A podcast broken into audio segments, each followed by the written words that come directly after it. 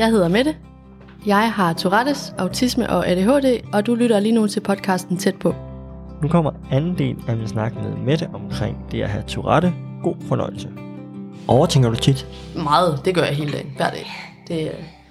Det gør det selvfølgelig heller ikke bedre lige nu at have en baby, der er 10 måneder, der sover forfærdeligt om natten.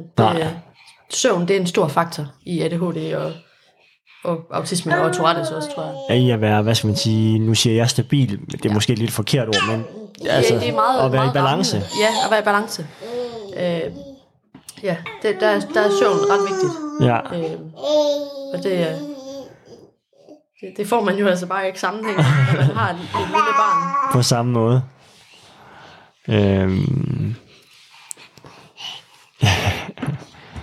Jeg hæftede mig lidt ved, du sagde det her med, at ligesom skulle passe ind i verden. Ja. Det synes jeg jo egentlig er lidt spændende. Fordi det her med at passe ind i verden, det er det egentlig os, der skal tilpasse os verden, eller er det egentlig omvendt? Altså sådan, jeg ville ønske, at jeg ligesom havde styrken til at tænke, at verden må bare lige tilpasse sig mine underlige behov. Men det kan jeg bare, altså det må jeg erkende, det har jeg slet ikke styrken til at tænke. Altså jeg tænker, 95% af tiden, der tænker jeg, at jeg bliver nødt til at tilpasse mig verden. Fordi alle mennesker kan heller ikke bare gå på listesko og tage hensyn til mine underlige behov. Altså, det, men altså, man burde jo bare altså altid være bedre til at holde fast i ens egen mærkelige behov. Det var bare lige noget, der fangede det der. Ja. Lidt hagebær, baby tv. Fordi jeg hæftede mig virkelig sådan, jeg sagde lige til mig sådan selv, at det skulle jeg lige huske, fordi det er jo sådan lidt interessant det her med, at du siger, det er dig, der ligesom må indrette dig efter andre, hvor at, jeg synes ikke, det er tragisk på den måde, men det er alligevel synd, at det skal være sådan. Ja. At vi andre ikke ligesom kan rumme, og det er jo ikke, hvad skal man sige, dig som person, altså det lyder så voldsomt at sige, men det her med, at vi ikke kan indrette os efter, at der er nogen, der måske har nogle andre behov, det virker bare sådan for mig lidt, ikke småligt, men bare rigtig synd, fordi det virker jo til sådan på dig, at det faktisk til tider godt kan være ret anstrengende. Ja, det er det også. Altså. Men altså, det ved jeg ikke. Jeg tror, det er sådan en generel ting, at jeg har meget fokus på at tænke over, at jeg synes generelt, at vi alle sammen skulle være mindre fordomsfulde. Og det er jo altså, det er svært at ikke at være. Altså, vi har jo alle sammen fordomme om alt muligt. Men altså, jeg synes, det ville være sundt, hvis hele verden bare brugte lidt mere tankevirksomhed på, bare lige hver dag lige tænke, okay, i dag skal jeg være lidt mindre fordomsfuld på det her. Fordi så ville verden altså bare være et noget nemmere sted at være for folk, der ikke sådan, du ved, ligesom passer totalt godt ind i kasserne. Ja. Bliver du mødt med fordomme? Ja, det synes jeg. Men hvad er det så for nogle fordomme? Fordi det, altså, når jeg lige hører Tourettes, så for mig er det, nu har jeg set nogle udsendelser i fjernsynet, hvor at sådan, det er jo en del af Tourettes, det her med, man råber nogle upassende ting, for eksempel. Ja. Det har jeg heldigvis aldrig altså, gjort. På en eller anden måde, og heldigvis, og på en eller anden måde ikke, fordi det er lige præcis det, folk de forstår det bedre, hvis det er, at man råber de her ting. Ja. Fordi, men så kan man godt se det i Tourettes. Ja. Hvor at mine sådan lidt mere sådan, altså, de er lidt mere diskrete der i hvert fald, det meste af tiden. Det forstår folk ikke på samme måde, hvad er. Og så ligesom sådan, altså, så er det mig, der skal til at stå og uddanne folk i det. Ja. Og altså som sagt, nogle gange er det også okay, og nogle gange er det bare virkelig nederen. Ja, så man kan faktisk, er det forkert at sige, at du faktisk altså ville ønske nogle gange, at man havde den altså lidt mere voldsomme, ekspressive form for Tourette, fordi så forstår folk det bare. Ja, så kan de godt se, okay, det kan hun ikke gøre for. Ja. Det er ikke med vilje. Hvor det, jeg tror bare, altså... Ja, fordi det er stereotypen. Ja. Så, altså, så, og så er det måske sådan lidt sjovt, altså. Ja. Det, hvor det, jeg siger, det er jo ikke sådan specielt sjovt. Altså, det er bare... Det er bare sådan lidt halvirriterende. Ja, det er også bare, altså det er også bare, synes jeg, vildt underligt, det her med, at selvom at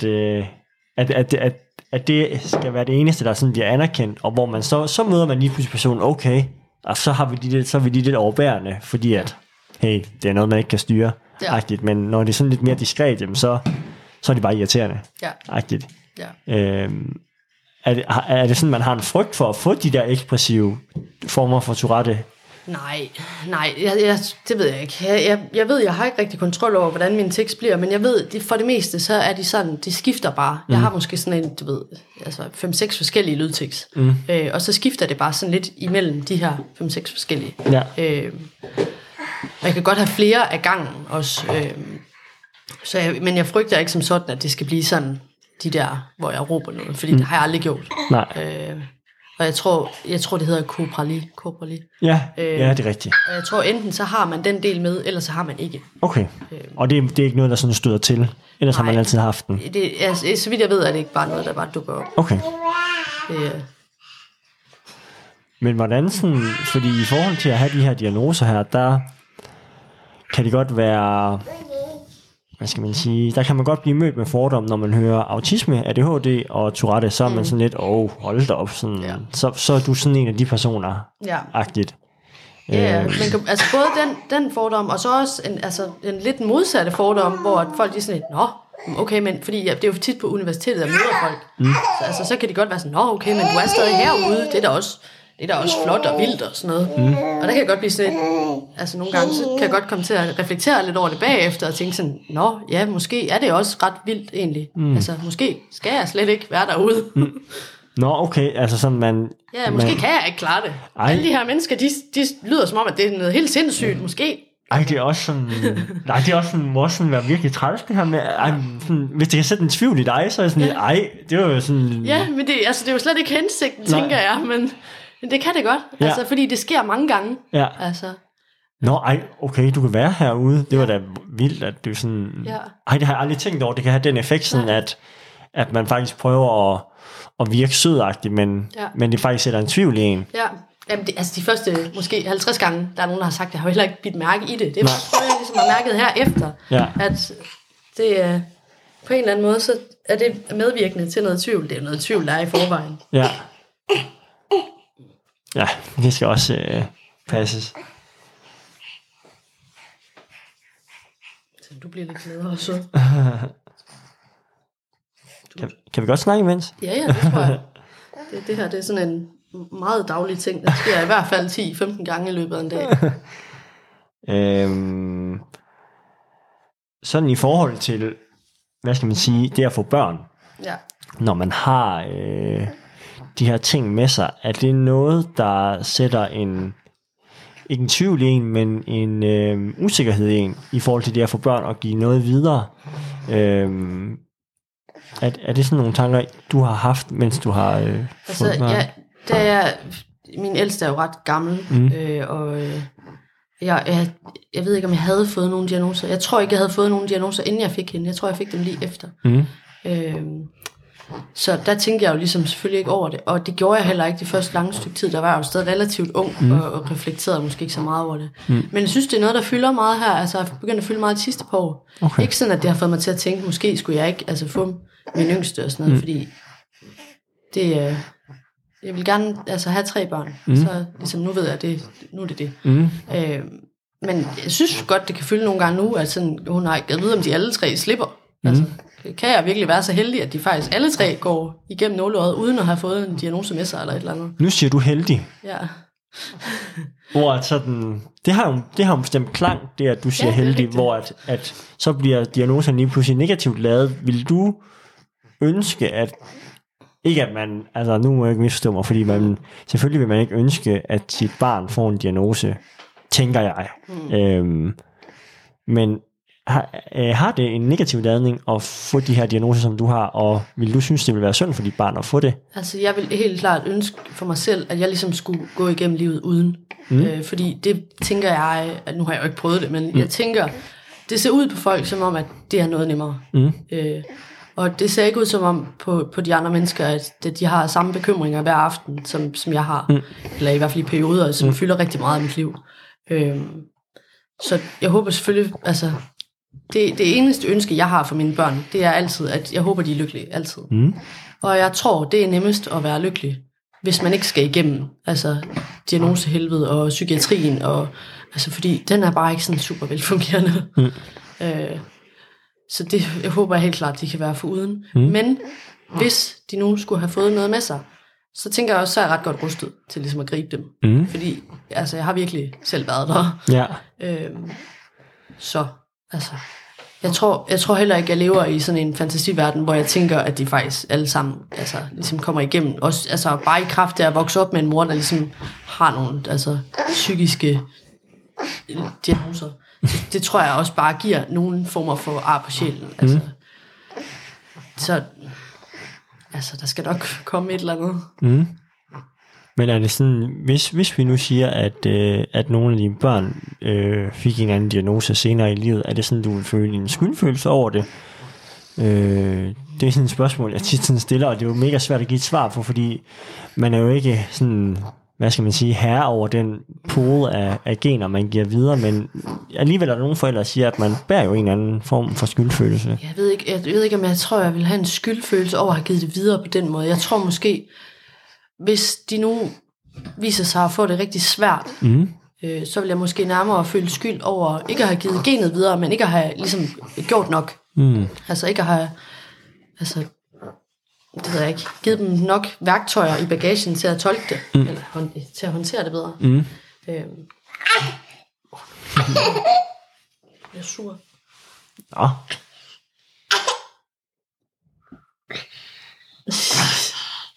Så er den igen. Sådan der. Skal jeg prøve at finde Teletubbies til dig i stedet for? Er det bedre Teletubbies? Ja, det er the shit. Det er for tiden. Og det, jeg synes bare, det er mega. Min ældste, hun elskede også Teletubbies, og der var det ikke så normalt med telefoner og iPads og sådan noget.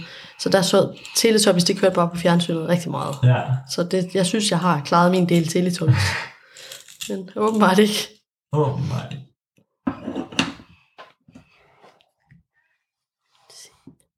Er det sådan, det at have fået børn, nu siger du det her med søvn, selvfølgelig er mega stor faktor i at være i balance, men har det ellers givet udfordringer i forhold til en diagnose, det der for børn?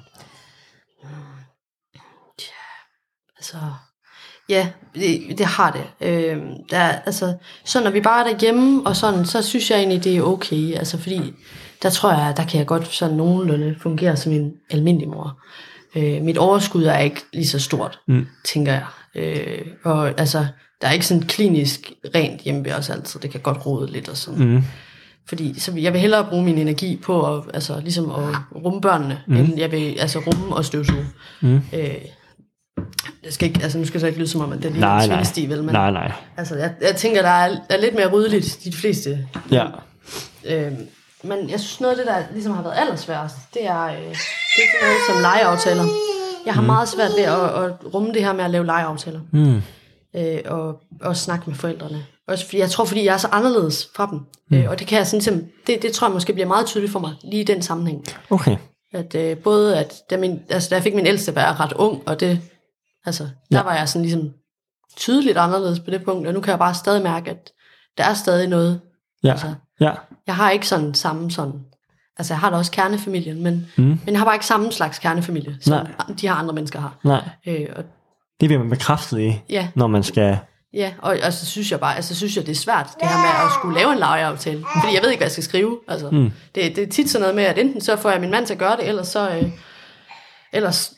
spørger jeg ham, hvad jeg skal skrive. Ja. Fordi jeg kan slet ikke formulere det. Det kommer til at tage mig et kvarter og skrive sådan en simpel besked om altså, at lave en legeaftale. Og hvordan kan det være? Er det fordi, at du overtænker det, du sådan, tænker i dit hoved, at... Ja. Og hvis jeg skriver det her, så... Ja, fordi hvordan? Fordi overtænkning for mig, det er jo... For mig er det bare et ord. Mm. Og jo, jeg kan... Altså, jeg ved godt, hvad det betyder, men hvordan kommer det til udtryk på dig, det her med at overtænke? Er det sådan, at jeg skriver en sætning, jeg læser den sætning, og at... Ej, det vil hun misforstå. Ja, det er sådan noget i den stil. Okay. Det er bare, at bliver det her forstået rigtigt? Bliver det tolket rigtigt? Lyder det her forkert? Lyder det surt? Lyder det... Altså... Mm. Er der for mange smiley'er nu, eller er der for lidt smiley'er nu? Eller alle mulige, bare. Altså, det er helt ligegyldigt. Mm. Det, handler det om, at man...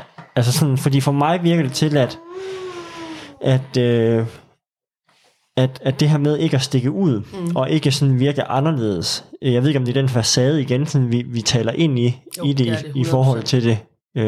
Jeg tror 100% det er sådan noget. Altså, at jeg bare har brugt så meget... Altså, af mit liv på at virke normal. Ja. Fordi at jeg har de her afstikkere. Mm.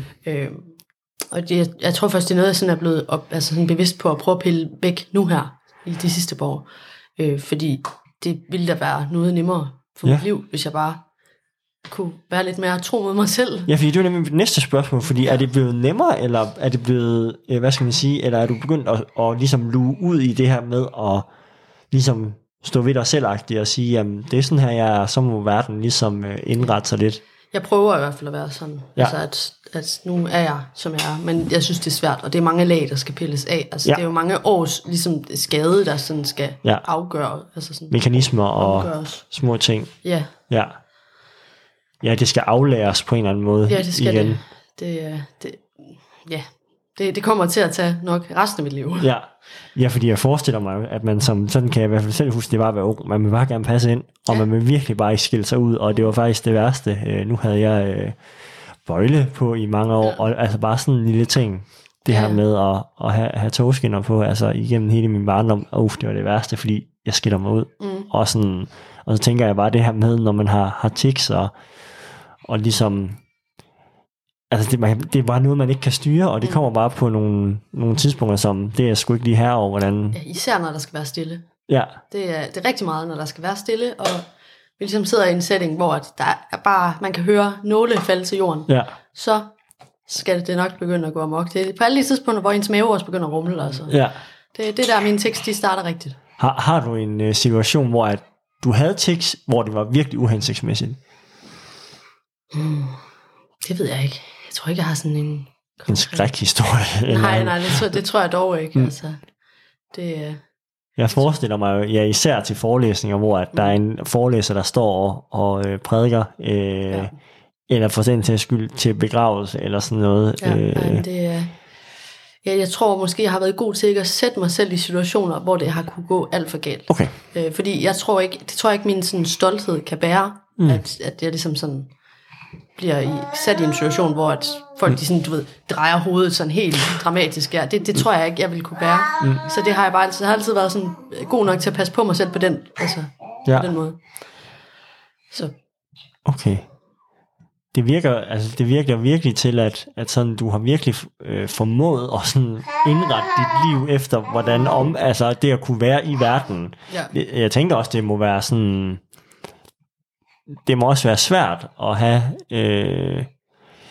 især Tourette, hvor og også de andre, altså også i samspil med de andre ting, og ligesom skal være i verden på den bekostning, hvor at man, når det eneste i forhold til Tourette, der bliver erkendt af det her ekspressive udadvendte noget, hvor man siger noget, altså, og det vil jeg da bare sådan sige, at det synes jeg, der er lidt synd, at man har følt sig forpligtet til ligesom at skal tage den facade på. Ja. Er det noget, du vil, hvis du kigger tilbage, vil ønske, du ikke havde gjort? Det ved jeg ikke. Jeg tror, det har været meget sådan en måde bare at ligesom overleve på. Altså, det var nemmere for mig på den, altså,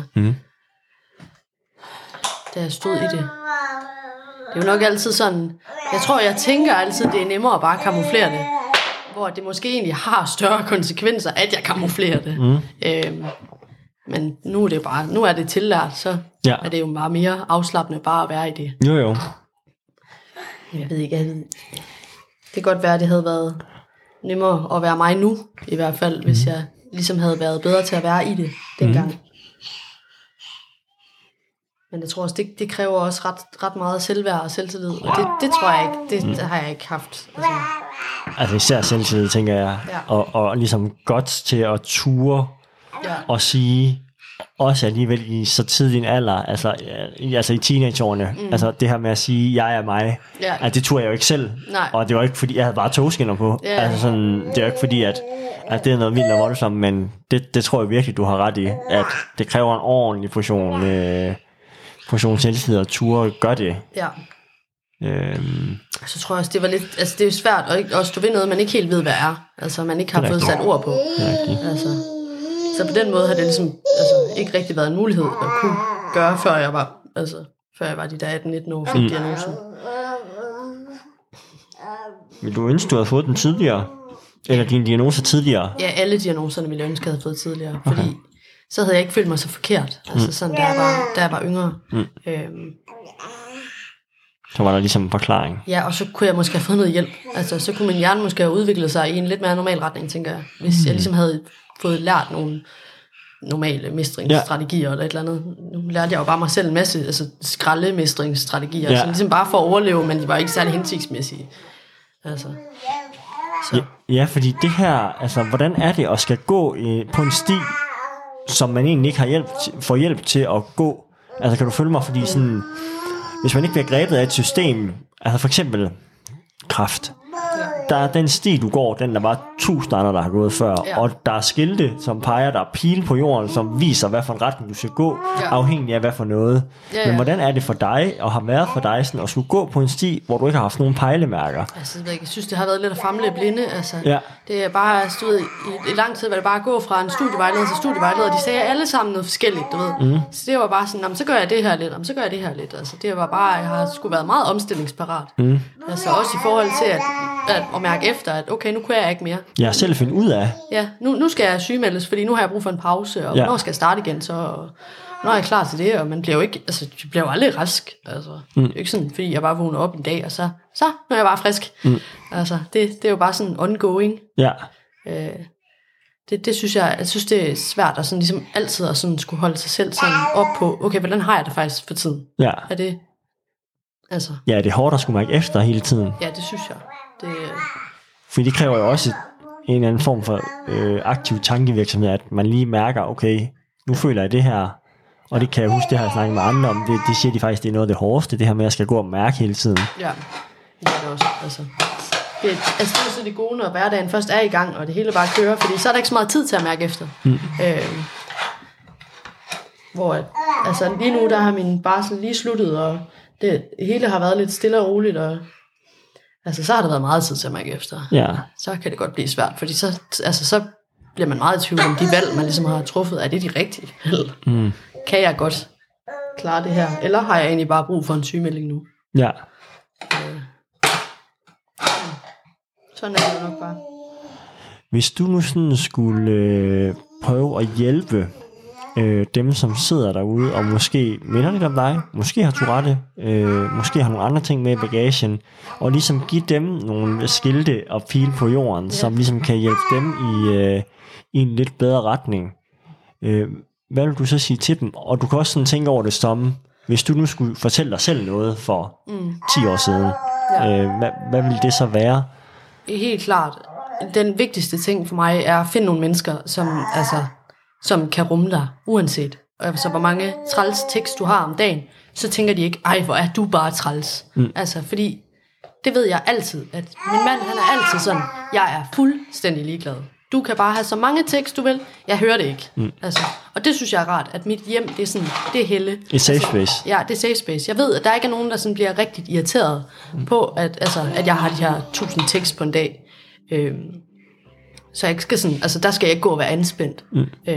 Det tror jeg har været meget vigtigt, altså på min vej, at uanset hvor underligt verden end har behandlet mig, så derhjemme, der har jeg kunne være mig selv.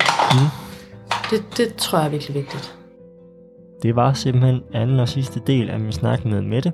Det var en mega god snak omkring et syndrom, som jeg egentlig ikke kender så meget til. I hvert fald ikke andet end den stereotyp, som vi faktisk i tale sætter her i afsnittet. Altså den her, hvad skal man sige, del af det at have tics, som det var det, jeg kendte til. Altså carbuetter, som er det her med, at man råber nogle upassende ting sådan ud af det blå. Det er jo sådan den stereotyp, jeg har af en person, som har Tourette-syndrom. Hvilket for mig...